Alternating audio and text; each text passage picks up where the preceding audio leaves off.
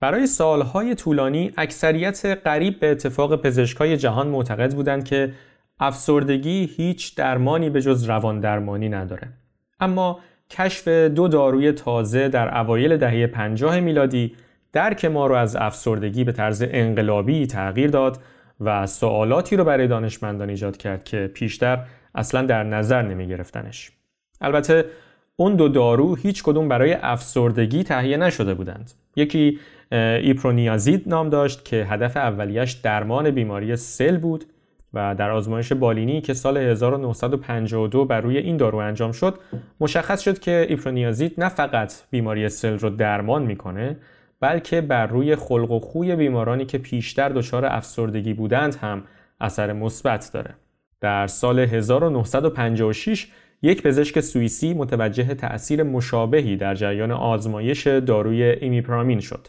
دارویی که از اساس برای درمان واکنش های آلرژیک تولید شده بود. پزشکان متوجه شدند که هر دوی این داروها بر روی گروهی از انتقال دهنده های عصبی به نام مونوآمین ها اثر می‌گذاره. کشف این دو داروی ضد افسردگی تئوری عدم تعادل شیمیایی به عنوان عامل افسردگی رو برجسته تر کرد. تئوری که میگه دلیل افسردگی انسان کمبود مونوآمین ها در سیناپس های مغزه. دانشمندان تصور می‌کردند که ایپرونیازید و ایمیپرامین و داروهای مشابهشون این تعادل شیمیایی رو به مغز ما برمیگردونن و افسردگی رو درمان می‌کنن. تا اینجا پیشرفت خیلی خوبی بود اما دانشمندها دنبال این بودند که بفهمند دقیقا کدوم مونوآمین رو باید هدف قرار بدن تا بتونن داروی دقیق تری بسازن نه صرفا اثرات جانبی داروهای دیگر رو استفاده بکنن چون داروهایی که به صورت اتفاقی اثر ضد افسردگیشون نمایان شده بود بر روی گستره وسیعی از مونوآمین ها اثر میذاشتن و بنابراین عوارض جانبی فراوانی از جمله سردرد، ناراحتی و اختلالات شناختی مثل اخلال در حافظه و قدرت تفکر و تصمیم گیری هم داشتن. خلاصه دانشمندها با هدف ساختن داروی دقیقتر و با عوارض جانبی کمتر شروع به مطالعه داروهای موجود کردند تا مونوآمینی که بیشترین تأثیر در بهبود افسردگی داره رو پیدا کنند. سرانجام در دهه 70 میلادی مطالعات مستقل و جداگانه‌ای در سراسر جهان به یک نتیجه واحد رسیدند و اون اینکه مؤثرترین داروهای ضد افسردگی همگی بر روی یک مونوآمین به نام سروتونین اثر می‌گذارند. این کشف منجر به ساخت داروی فلوکستین در سال 1988 شد. فلوکستین یکی از نخستین داروهای مهار کننده بازجذب سروتونین بود روش اثرگذاری این خانواده از داروها به این صورته که از جذب سروتونینی که در مغز تولید شده جلوگیری می‌کنند تا میزان بیشتری از این مونوآمین در مغز ما موجود باشه. فلوکستین خیلی خوب عمل می‌کرد و نسبت به داروهای قبلی عوارض جانبی کمتری داشت. تولید کنندگان فلوکستین همچنین شروع به بازاریابی گسترده‌ای برای داروی جدیدشون کردند. اونها تلاش کردند که آگاهی عمومی از افسردگی رو بالا ببرند و کم کم تعداد کسانی که متقاعد می شدن افسردگی یک بیماری بیشتر و بیشتر شد. بیماری که مثل هر بیماری دیگه ای خواست و اراده ما در درمانش چندان اثری نداره و برای پشت سر گذاشتنش نیاز به مراقبت پزشکی و مصرف دارو داریم. این روند منجر به کاهش سرزنش افراد مبتلا به افسردگی شد و بدین ترتیب آدمای بیشتر و بیشتری به سمت کمک های پزشکی تمایل پیدا کردند. از اون زمان تا کنون نگاه ما به درمان افسردگی و جستجو برای دلایل اون توسعه پیدا کرده. صد البته اینکه تمام مبتلایان به افسردگی به داروهای مهار کننده بازجذب سروتونین جواب نمیدن و این دارو بر روی برخی بهتر از بقیه کار می‌کنه. درصدی از مبتلایان به داروهایی که سایر انتقال دهنده عصبی رو هدف می‌گیرند بهتر واکنش نشون میدن و برخی هم اصلا هیچ دارویی روشون جواب نمیده اما چیزی که تا کنون می‌دونیم اینه که برای اکثریت مردم دنیا ترکیبی از روان درمانی و داروهای ضد افسردگی موثرتر از هر کدوم از این روش ها به تنهاییه.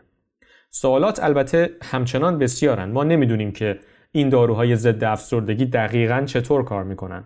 اونها ظرف چند ساعت بعد از مصرف دارو سطح منامین ها رو تغییر میدن. اما معمولا چند هفته طول می‌کشه که بیمار اثر دارو رو متوجه بشه. بعد از توقف مصرف دارو هم بسیاری از بیماران دیگه افسردگی رو تجربه نمی‌کنن در حالی که برخی هم احتمال داره دوباره به بیماری برگردن. آنچه که فعلا می‌دونیم اینه که دلیل بیماری افسردگی رو نمی‌دونیم و همچنین نمی‌دونیم که چرا این داروهای ضد افسردگی جواب میدن. نظریه تعادل شیمیایی در مغز فعلا بهترین توضیحیه که در دست داریم. نمی‌تونه اتفاقی باشه که تقریبا تمام داروهای ضد افسردگی دارن روی سروتونین اثر می‌ذارن. اما از این نمیشه نتیجه گرفت که کمبود سروتونین دلیل افسردگیه. متوجه میشین چی میگم؟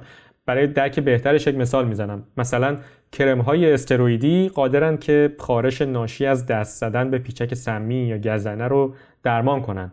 اما این لزوما به این معنا نیست که دلیل اون خارش ها کمبود استروئید در بدنه. به طریق مشابه نمیشه مستقیما نتیجه گرفت که کمبود سروتونین هم دلیل افسردگیه. دانشمندها همچنان در تلاش برای درک بیماری افسردگی و عوامل اون هستند ولی خبر خوب برای ما اینه که لازم نیست تا اون زمان منتظر بمونیم چون همین الان هم ابزارهای مؤثری برای درمان اون در اختیار بشر قرار داره. لطفا بیماری افسردگی رو مثل هر بیماری دیگه ای جدی بگیرید و همونطور که شما نمی‌تونید با انرژی مثبت و افکار روشن درد دندونتون رو خوب بکنید و براش به پزشک مراجعه می‌کنید از مراجعه به روانپزشک هم خجالت نکشید. و از اون مهمتر این که اگر خودتون مبتلا به افسردگی نیستید دیگران رو برای بیماریشون سرزنش نکنید. هیچکس به خاطر بیماری که گرفتارشه مقصر نیست.